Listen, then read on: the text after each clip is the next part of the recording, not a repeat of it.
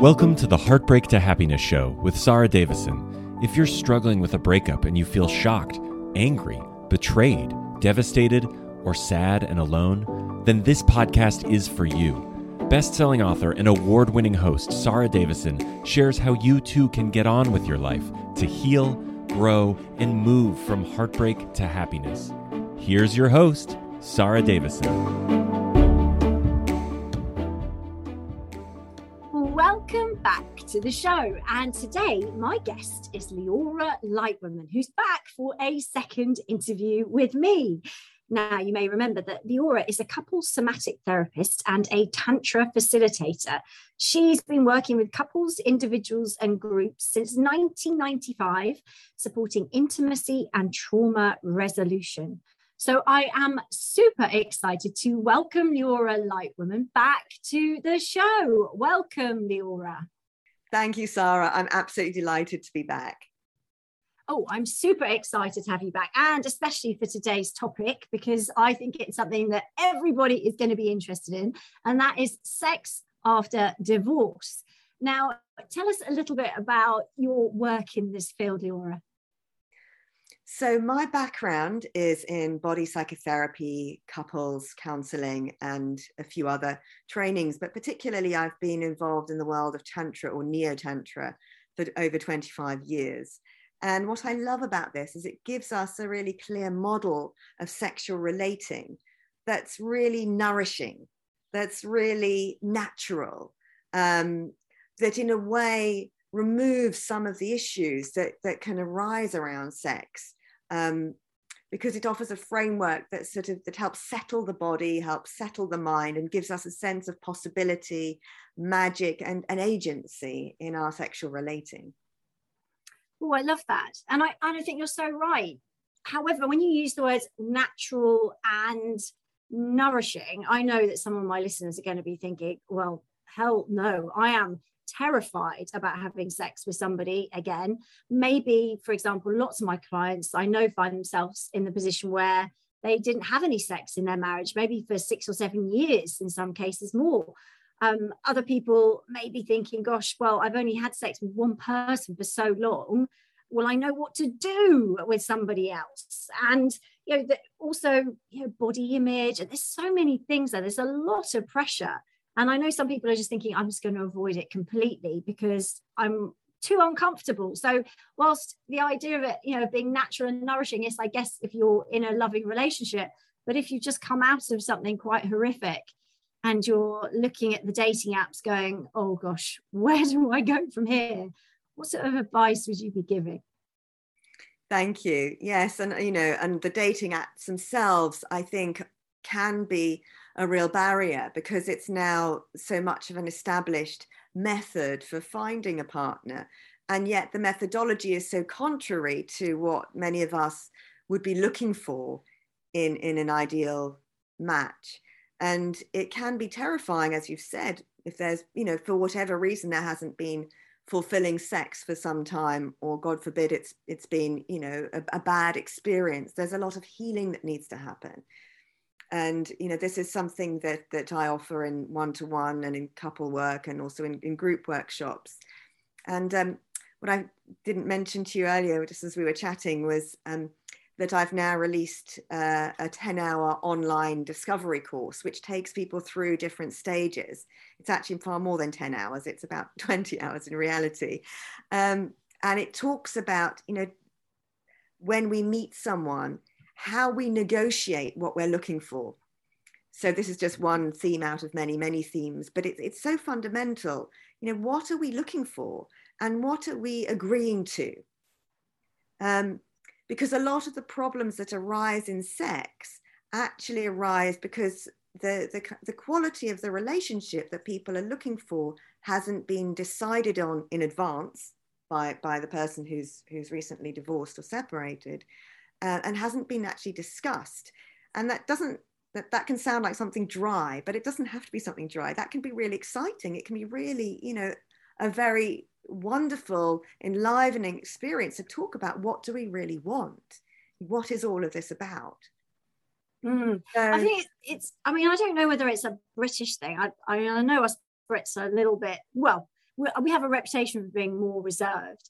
But, you know, and I know other countries, and this podcast is, you know, big in Australia and America and all over the world, and, you know, Italy and all sorts of places. So, you know, I know things vary from country to country, but, you know, I think a lot of my listeners might be thinking, yeah, but I don't feel comfortable talking about sex, especially before we've ever had sex. I mean, we haven't even got to that stage. And, you know, sometimes, you know, worrying about when is the right time to have sex, and is it, you know, date 3, is it date 5, is it never? How do I get myself into that position so I feel even comfortable to talk about what I want? That's exactly the issue, because when it's so difficult to talk about something, it remains in the shadows. So whenever you're engaging, you've got a second voice going on, and what about that? And it's stressful, you know, and the stress can be so bad that a lot of people will avoid sex because they don't want the stress, not because they don't want sex, they don't want stress. And, you know, what I'm advocating isn't talking about sex early on, it's talking about the parameters of the relating, which contains the sex. So I think it's become, you know, much more normal than, say, when I was young, what was advocated, not necessarily what was done, but what was advocated was you took some time to get to know a person. And nowadays, sex is such a sort of media topic that the assumption is that, you know, it's okay to get sexual very quickly. And, you know, many people do that and many people enjoy that, but there can be consequences because you're actually ahead of the game. You're actually doing something before you've set the groundwork for that to be all it could be. And so, you know, with the risk of sounding old-fashioned, I would definitely go down the line of less is more, that slow is good. And in fact, many years ago, I was interviewed by Carl Honoré, who's written a book in praise of slow, which I highly recommend, you know, talking about slowing down. And in fact, that's the last podcast I was sharing with you was around the theme of the body and how the body organizes itself. And actually, when we slow down, we come into a far more full sense of ourselves. We actually allow ourselves to access our parasympathetic nervous system. We access more parts of the brain. We start to feel ourselves as more human and more whole and more confident just by doing that.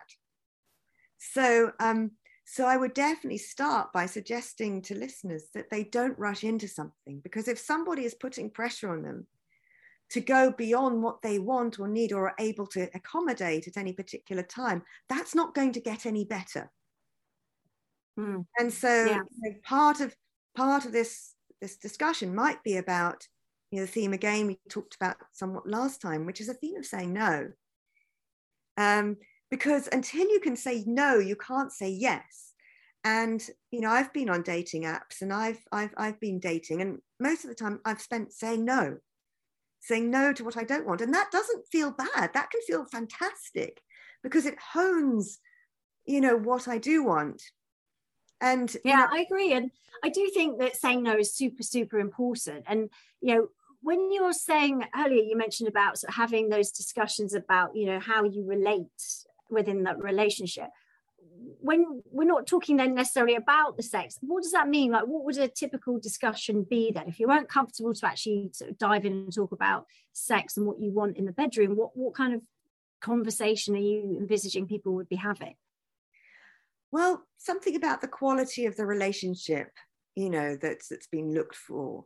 So the kind of place where, for example, for me, it might be that I feel free to share what's going on for me.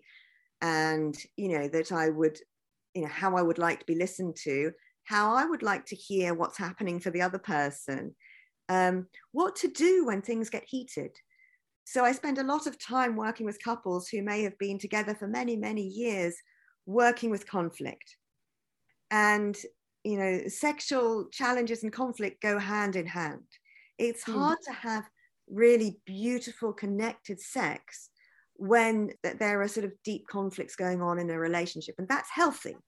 It's actually less healthy if you've got kind of conflict that doesn't get resolved. I mean, it's great to sometimes have an argument and have conflict and find a way through. And that can be very enlivening, and that can generate sexual arousal. But it's not so helpful to have unresolved conflict and then passionate sex, where that conflict remains in the background, because the sex would by definition have to be to some degree divorced from the relating for that to be successful? Yes, so that makeup sex, which is very passionate, that makes things, you know, oh, it's all good. Kind of in a way, if you haven't resolved the underlying communication issues, it's sort of sweeping some of those issues under the carpet, isn't it? You're not actually facing them. It can be. I mean, in Tantra, we look to actually sometimes put an argument aside and orientate towards connection, in which case the connection is actually a way to really address what's going on. So it depends.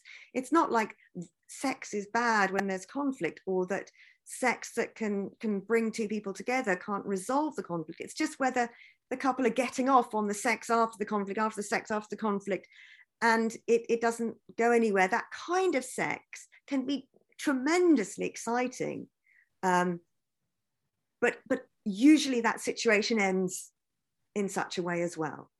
Interesting.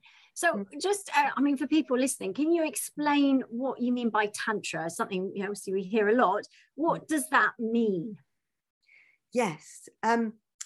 So Tantra, basically, the roots of it means weaving and expansion. And it's about union. So what I offer, and what pretty much anyone you'll meet in the West is teaching, is actually Neo-Tantra, which is a Western interpretation of some ancient principles with a few, you know, traditional meditations woven in. And it's a way of improving our awareness, our personal development, as it were, but it can also have a spiritual element. So, for example, there's an eye-gazing meditation where two people, and this has been incredible in my experience, and for many of the couples I know, at really resolving conflict, as well as, you know, being a precursor to beautiful lovemaking, where one person will sit and breathe and I'll share later in the podcast some ways of connecting with oneself. But having done that, we'll just literally sit with a soft gaze. So when we look at someone, we often look at and we look for, and we, you know, it's kind of like this, but this is more a receptive gaze of allowing insight. So allowing another to see us. And that's incredibly intimate and beautiful. So it's like the eyes become a vessel for someone to see us. And then we allow ourselves to settle and just be ourselves. Mm. So interestingly, I've been watching Married at First Sight, and they have a lady who is amazing, and her name escapes me for now, but she's a sexologist. I think it's Married at First Sight Australia, I think it is. And she's doing that exercise, actually. And you're right, the impact of, you know, the couples trying out this technique has been much more profound than I think anyone could imagine just from talking about it. You know, I think when I was watching, I was thinking, gosh, on the surface that seems, you know, well, let's see what happens, but actually the results were, you know, and it did really help resolve some conflict. And one of the guys said it was the most intimate he felt he'd ever been with anyone in his whole life. It's absolutely true. You know, I've heard people say that, because that's what, you know, when we're having sex, yes, we want excitement, but in Tantra, we tend to use the word more aliveness, which is more of a connected type experience, because what we really long for, most of us, much of the time, is to be seen, is to be truly loved, is to be cherished, so that lovemaking can be something of a cherishing, of a celebration, of an honoring. And the eye gazing gives you that experience. It's complete in and of itself. And then the sex is like the cherry on the cake. So rather than the sex as a way to get somewhere, the sex is the expression of what you're already enjoying. I think it's fascinating, because when you think today, and I hear this from a lot of my clients, they feel a lot of pressure to perform. I think it's very much like, well, you know, I've got to be good, and I haven't done it for a long time, and I really can't remember how to do certain things, and what happens if I'm rubbish, you know, and especially I think today, if you're, you know, do watch any of those shows that are on TV, a lot of the media sex is all about, you know, the different positions now. And I actually had a client last week who was saying that she had gone out on a dating app, and there was a guy who was a little bit younger than her. And she said when they had sex, it was date 3, she said she felt way out of her depth because he was talking about all these different positions and flipping her over. She said it was like being in some sort of porn movie. She said there was no real connection. He didn't really look in her eyes or connect. She said she felt really out of her depth because she didn't know any of these positions, you know, by name, or I'd even tried some of them in some cases, she said. And it was really quite unsatisfying for her. And she just felt like a massive failure at the end of it. Is this something that you've seen? Well, I've seen a range of situations that would encompass this sense of sex being, you know, functional, or we could even say dysfunctional. And, you know, and I think what's missing, as you've described in that story, is connection. And when connection comes, what comes is a sense of playfulness, is a sense of aliveness, curiosity, of, you know, then communication becomes more natural. Oh, you know, what was it like when I did that? How would it be if? And so it becomes more like a dance.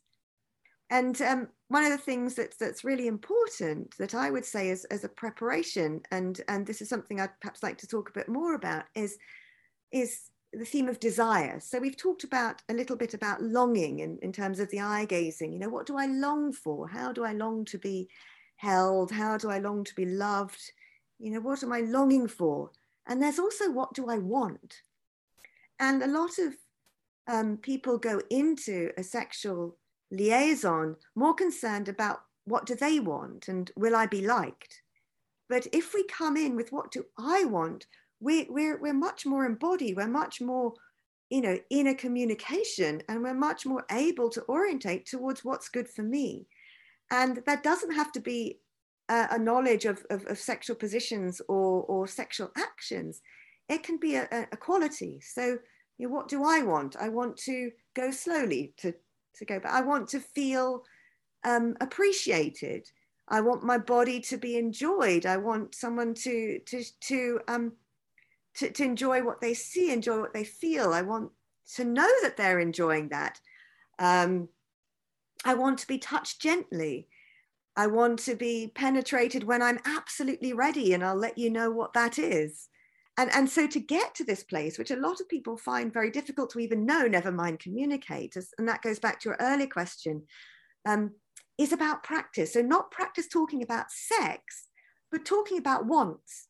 So what I'd recommend to your listeners who would be frightened to talk about sex at any point, perhaps during that sequence, but what they don't realize is that when you've set the groundwork, talking about sex then can become natural. What I would recommend for themselves is to start with an exercise which is about I want, and that's out of the sexual arena. So right now, I want an ice cream. Right now, I want to go running in the woods. Right now, I want you to hold my hand and we'll jump up and down. Right now, I just want to sit still and close my eyes and take a few breaths.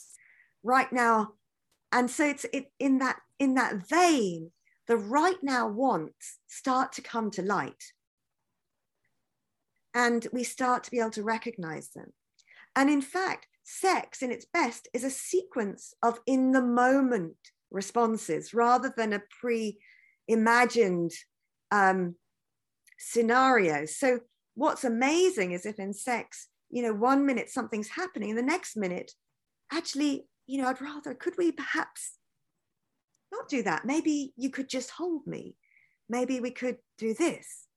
And all of this stems from recognizing what you want in the moment and coming back to a process of checking in here and now. How do I feel? Am I enjoying this? And what do I want? I think that's so important, you know, figuring out, you know, such good advice to figure out what you want and not be worrying or obsessing over, well, what do they want and what do I need to do to make sure they're okay? I think it is sometimes quite alien for a lot of, especially women, I would say, coming out of a relationship where maybe they've been looking after a family, everyone else comes first, you know, making sure the kids are okay, the husband's okay, you know, and everyone else is prioritized and they're sort of bottom of the pile. Coming out of that and being single again and trying to reestablish, rebuild that life, I think it can be alien to figure out what you want sometimes in that position because you haven't focused on that, and it feels even selfish. And I like what you said at the beginning, and I know we touched on it in our last episode about saying no. And that's something that I work with my clients on a lot. It's just the ability to start saying no. But again, that can be very uncomfortable, very alien. So it is work in progress, I think, to get to that point. But it's fascinating. And I totally agree with your advice there. One of the things that you said earlier was sort of allowing somebody to enjoy your body and, like, you know, enjoy what they're seeing. Now, I know for a lot of my clients, that thought just terrifies them, you know, getting naked with somebody. Quite often self-esteem is super low, body image is an issue. How do people overcome that, sort of putting it off, saying, well, I need to lose some weight before I did that, or I need to go to the gym, or I need to start walking every day? You know, how do we overcome, I guess, those hang-ups that so many people have with their bodies? It makes me very sad that this is so much an issue that so many people can face. And one way that I look at this, either in individual work with another woman or in a women's arena, is we start to really share that amongst ourselves. So I think one of the missing dimensions that really is essential in sex after divorce, in having a fulfilling sexual relationship, are our relationships as women with other women. And also, if there are male listeners, men with other men. And I think that's a harder one even to establish in our culture. It's something that in our workshops we really look to create. And every single man who's done this kind of work has said, you know, often that's been the most profound experience that he's had, you know, is having a relationship with another man that's really collaborative, that's really, you know, that allows him to be seen as he is and to be heard in his concerns. So, you know, the first step would be, if I'm talking about, say, women talking to other women, and we're talking about the heterosexual model, you know, sometimes this can, if someone's, you know, in a gay relationship or is gay, then actually sometimes this works better with another sex person, somebody where it's not the gender that they're sexually attracted to. But nonetheless, this works very well in the world that I'm familiar with women. If gay women, straight women together, it doesn't make any difference, because the arena and the theme we're looking at is about healing. And so to start with, talking about, you know, what about my body, you know, am I shy about, am I uncomfortable about? Many women do that, but they often do it in a way that the narrative has its own momentum. So they might say, oh, you know, my tummy, my this, and then they go on to, as you say, the weight loss.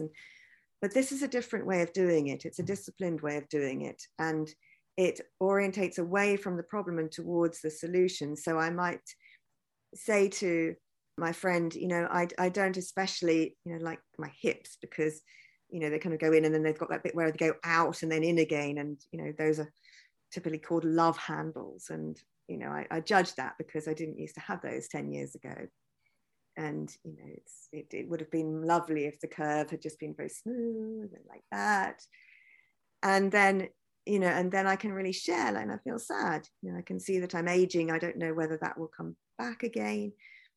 And then I would go on to sharing about something I really love about my body. So something I really love about my body is the quality of the skin here on my chest. It's very smooth. It's quite tanned. And I like how that sort of goes into my breasts. I think there's a really nice angle there. So when I see myself in the mirror, you know, I really like looking at that part. I think it's very shapely, you know, and I could go on to say, I also really like my cesarean scar, because it's very subtle. It was done very well. And it reminds me that my son was born, you know, without that, he wouldn't exist. So I feel very proud of that, because, you know, that was one of the most significant transitions in my life. And as I say these things, I notice what's happening in my body. And I notice how I feel in myself. Because I'm honoring not just an idea of how I imagine someone else would see me, but I'm honoring my own journey of embodiment, my own, you know, experience as a sexual woman. And now as I come to talk about the love handles, they don't seem quite so much in the foreground. You know, because I know that I'm a sensual woman. I know I've got experience. I know I've got a lot to offer. So in a ritual we would do, you would we would talk very briefly and show, in fact, what we don't like. So this can be done over the phone, and the showing bit isn't possible. The listeners obviously hearing this perhaps just on audio, so they'll get a sense of how it works just through audio. If you're with someone, you can speak and show and say, yes, you know, and the skin on my calves is very dry, and, you know, it's this and that. And but here, you know, what I really love is how my hair does this, and it frames my face, and I feel, you know, that it gives me a youthful feeling. So you're alternating, you're saying something that you have a concern about, you're just naming it, showing it, feeling it. So rather than talking consistently, you feel it, and being witnessed in feeling that changes it. And then you talk about something else and you feel it, the good stuff. And you'll find that naturally your inner experience of self changes. And how does it change what we expect from this exercise? Are you struggling to cope with your breakup or divorce? Are you feeling devastated, heartbroken, sad, and anxious? If so, please know that you are not alone and there is help available. Sarah Davison, best known as the Divorce Coach, and her team of accredited coaches are here to offer you the support and guidance you need to navigate all areas of your breakup, take back your control, and start feeling happy again. Sarah will show you how to dial down those controlling negative emotions, unhook from your ex, get back in the driving seat of your life, and design a future you are excited to live. Sarah has a range of solutions to support any breakup, including free guides, one-to-one coaching, her Heartbreak to Happiness virtual retreats, live retreats, and you can even train to be a breakup and divorce coach with Sarah too. Visit www.sarahdavison.com today and start to feel happy again. And how does it change what we expect from this exercise? Pretty much every time I've done this in a group of women, everyone has said they feel a real sense of love and sisterhood. And so they feel very empowered. So as we then do this in a workshop setting, the women then go and meet the men after this in a very simple way of greeting and of communicating. But they feel like they're part of something. They feel that they're being held and they've been seen as beautiful. And they can take in that reflection. Mm. So when they've been literally, because we then also actually offer another stage where the other person who's witnessing can share what they like and what they find beautiful in that woman, both in the elements of the body, but also as a whole. So they might say, I really love how your fingers move when you talk. They might say, I really love how when you speak, I get a sense that you're saying what you really mean and I trust you. And so these women get a reflection of their physicality in connection with the whole of them. And so inevitably, they take away a much more real and positive view of themselves. So women, for example, who are very large, you know, large women are not so much honored in British culture, which is a real sadness. So in many other cultures, certainly in many African cultures, Brazilian cultures, you know, you're not of interest if you're too slim. If you've got some proper good curves, then you're far more exciting. And, you know, I've been to clubs and places where people of those nationalities are more prevalent. And I've been with friends who are much larger and more voluptuous than me. And the men don't look at me. They look at my friends. And so, you know, women in our culture, when they start to experience themselves, A, as more than the excess weight, and B, as, you know, generous. People can say that in a way that's sort of offhand, but when other women say, look, there's something about your body that's really soft, that's really encompassing, that's really delicious. There's something about how you hold yourself that's really dignified. The quality of your skin, your youthfulness, you know, women will, I spoke about my cesarean scar, women will talk about their history, and you start to see the body as a living testament to femininity. femininity not just in the sort of girlish sense of, you know, slim and bits, but in the sense of what sexuality can be. Something far more than, as I talked about at the beginning, functional, something that's a real joyful, fully fledged, sometimes overwhelming meeting. Yeah, I mean, oh gosh, this is great stuff, and I'm loving listening to you. I think you're right about being honest. I think being honest and just embracing your body for what it is, and learning to love yourself and your body is part of that process, and appreciate things and not be afraid to talk about maybe some of the weaknesses. So that builds up that sort of resilience, I guess, and maybe dials down some of the fear of getting naked. I can see how that would work. I know when you're talking about honesty, a lot of women have spoken to me in sessions about, you know, they felt that sex was never good and they were faking orgasms and they were doing it just to keep their partner happy or just to get it over and done with. And I guess they're worried about starting again. One woman said to me, you know, I don't want to be dishonest. I feel that's dishonest, but I also feel that if I don't have an orgasm, it's sort of making them feel like they haven't achieved something. And I feel bad. So therefore, you know, should I or shouldn't I fake that to the situation going and keeping the relationship going? What are your thoughts on that? Well, again, I think what you're talking about is an orientation towards the other. And that itself is not very sexually exciting. And I think a lot of women can find it difficult to receive, and that would be understandable, especially if they've been in a relationship that hasn't been fully nurturing. So in sex and in tantra, one of the things that we like to suggest is taking some time to explore these themes of giving and receiving.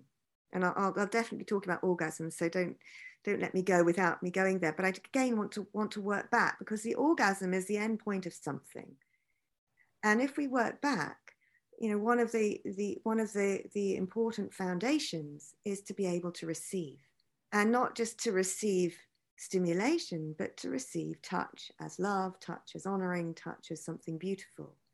And in fact, there's a meditation called Tantric Touch, which we share in workshops. And I've got a little prop with me, my own little sex toy. So just describe to the listeners, you can't see what you're holding up, Leora. So what I'm holding up here for the listeners is a large purple ostrich feather.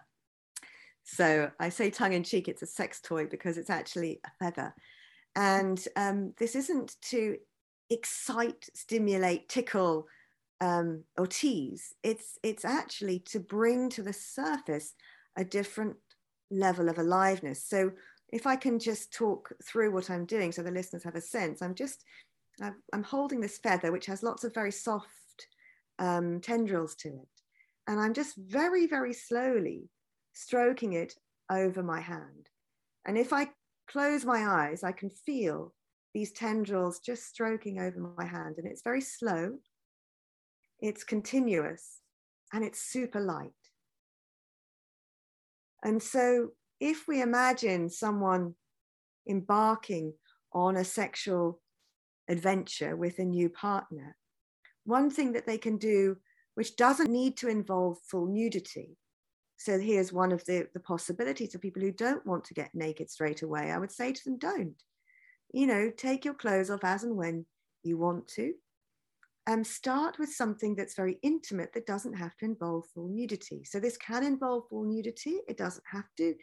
I've actually taught this exercise at a breakfast networking club in central London, and it went down very well because all the suited people, you know, I got out the feathers and they offered it to each other on each other's hands, man on man, woman on woman, because when you close your eyes and you receive this very beautiful touch, it's very lovely and it feels beautiful. And there is that sense of settling and really receiving. It's really clear who's offering. It's really clear who's receiving. It's really clear what's being offered. It's really clear what's being received. And because it's simply the gentle caress of a feather, it can take away the mind chatter. And if this is two lovers and they're naked, you can gently caress the whole body, including the genital areas, but not focusing on them. And this itself is incredible, because what happens is you get a felt sense of your erotic zones being part of the whole skin, which is all an erogenous zone. A sense of inclusiveness, of delight through the whole body. And lovemaking may or may not arise from there. And this isn't foreplay. This is in and of itself a beautiful sharing of giving and receiving. And when I recommend people do this, I recommend that for the first 3 times they give and receive, they don't make love afterwards, because that gives it the opportunity to land as something whole in itself. And people get the sense of being able to give in a beautiful way without struggle. So the giving becomes a delight, the receiving becomes a delight, and people get used to giving and receiving. And lovemaking after that can be a totally different experience. So if we fast forward from there to the theme that you brought up around orgasm, orgasm is, particularly for a woman, but also for a man, can be something that's to do with a receptivity. It's a letting go. And that will only happen when that person feels completely safe. And whether or not a person has a genital orgasm, I would say that unless you feel physically safe and comfortable, you're going to struggle to really enjoy sexual relating. So, a lot of what we spoke about last time with the boundaries, and there's lots more I could say, to create safety is so important.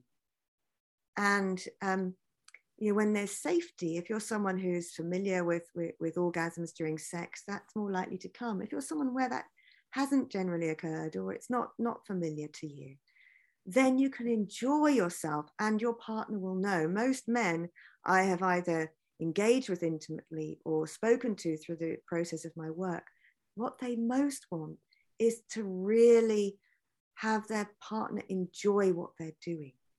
And they know when it's not real, even if you think they don't, mostly they do. And even if they think they do and they've got it wrong, their body will know. So they will be turned on when you know what you want and when you know what you don't want, which can be surprising to many people. They say, I don't want to hurt his feelings, but actually when you know what you don't want and you can say it in a loving way, most men really appreciate it. And when they know that you're enjoying yourself, and that's a win-win. So I definitely wouldn't advocate faking an orgasm, but I would advocate, having a sense of sexuality that's not focused on the orgasm, so that, both of you can relax. I mean, there's so much pressure that men express around having to do this, do that, get this right.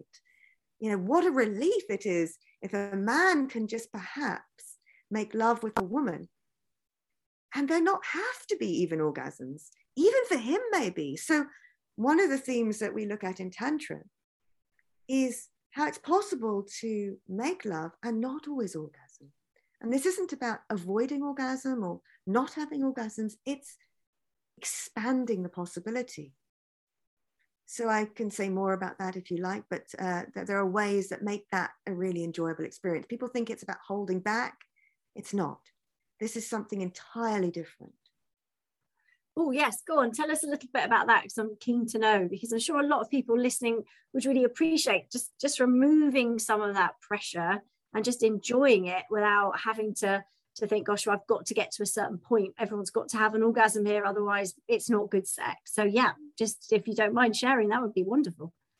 Thank you. Yes, I would love to, because this is something that's been very dear to my own heart. It really revolutionized my own sense of lovemaking and intimacy. So biologically, if we imagine that on a scale of arousal, orgasm happens at number 10 and zero arousal is zero. So what's possible is to engage sexually intimately. That can involve penetration. It doesn't need to involve penetration, but let's say it does, is to make love, but to keep the level of arousal no more than 6. So 10 is orgasm, 0 is nothing, 6.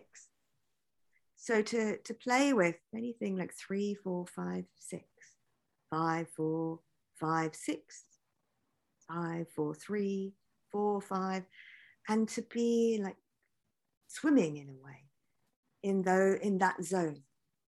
And when we do that, it doesn't activate that sense in the genitals of the tension, where there's the need to ejaculate in a man, to orgasm in a woman. That tension doesn't arise.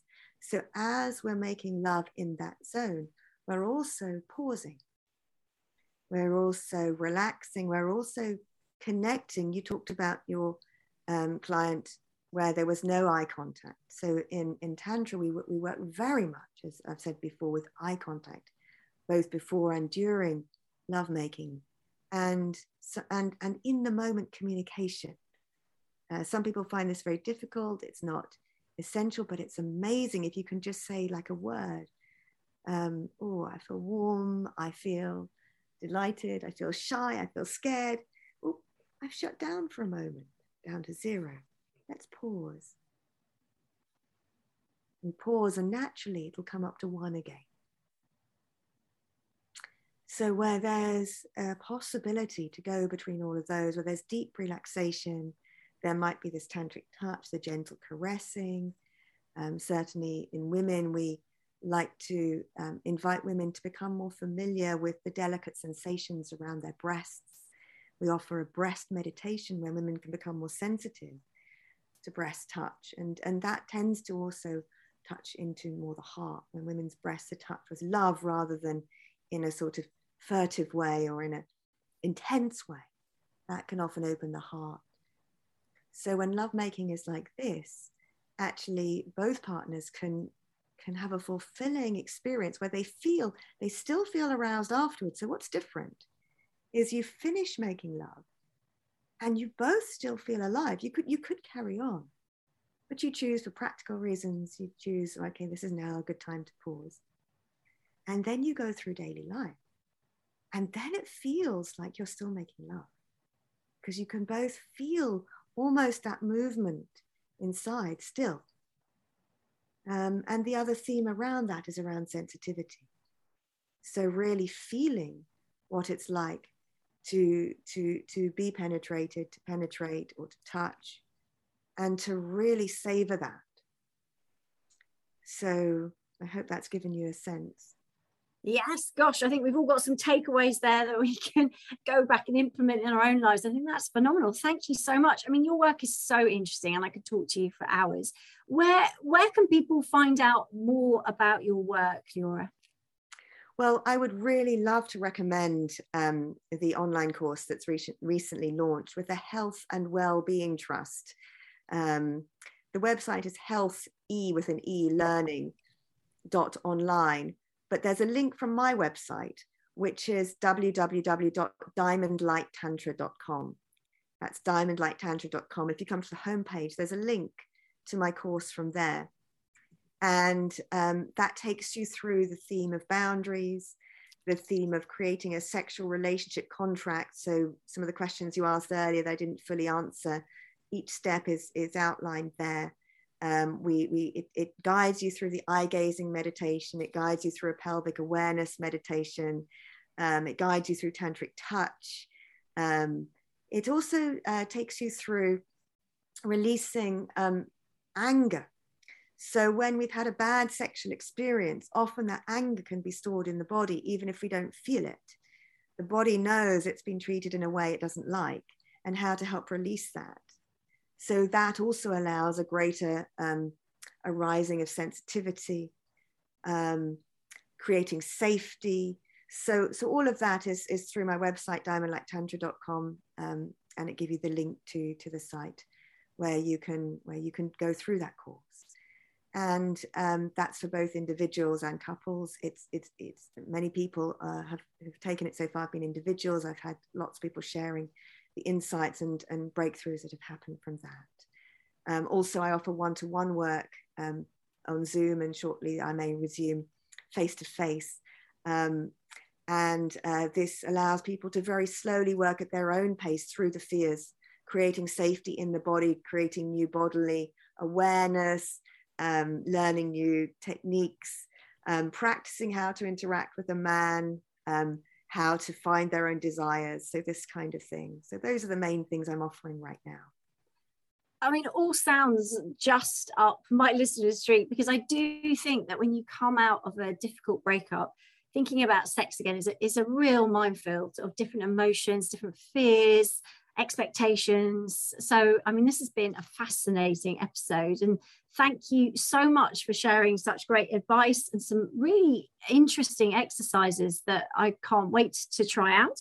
And, you know, thank you so much for being a fabulous guest once again, Leora. You're so welcome, Sarah. Thank you for asking such important questions and for, you know, being such a delightful audience. I'm very honoured to be sharing this with you today. So thank you. That's it for today's episode. Be sure to head on over to diamondlighttantra.com to find out more about Leora and her courses. And I look forward to you joining me on my next episode. That's it for today's episode of Heartbreak to Happiness. Don't forget to subscribe and leave a review to win a free ticket to one of Sarah's virtual retreats. The retreats are a transformative combination of live webinars with Sarah herself, coupled with empowering online video programs designed to help you cope better with your breakup and start feeling happy again.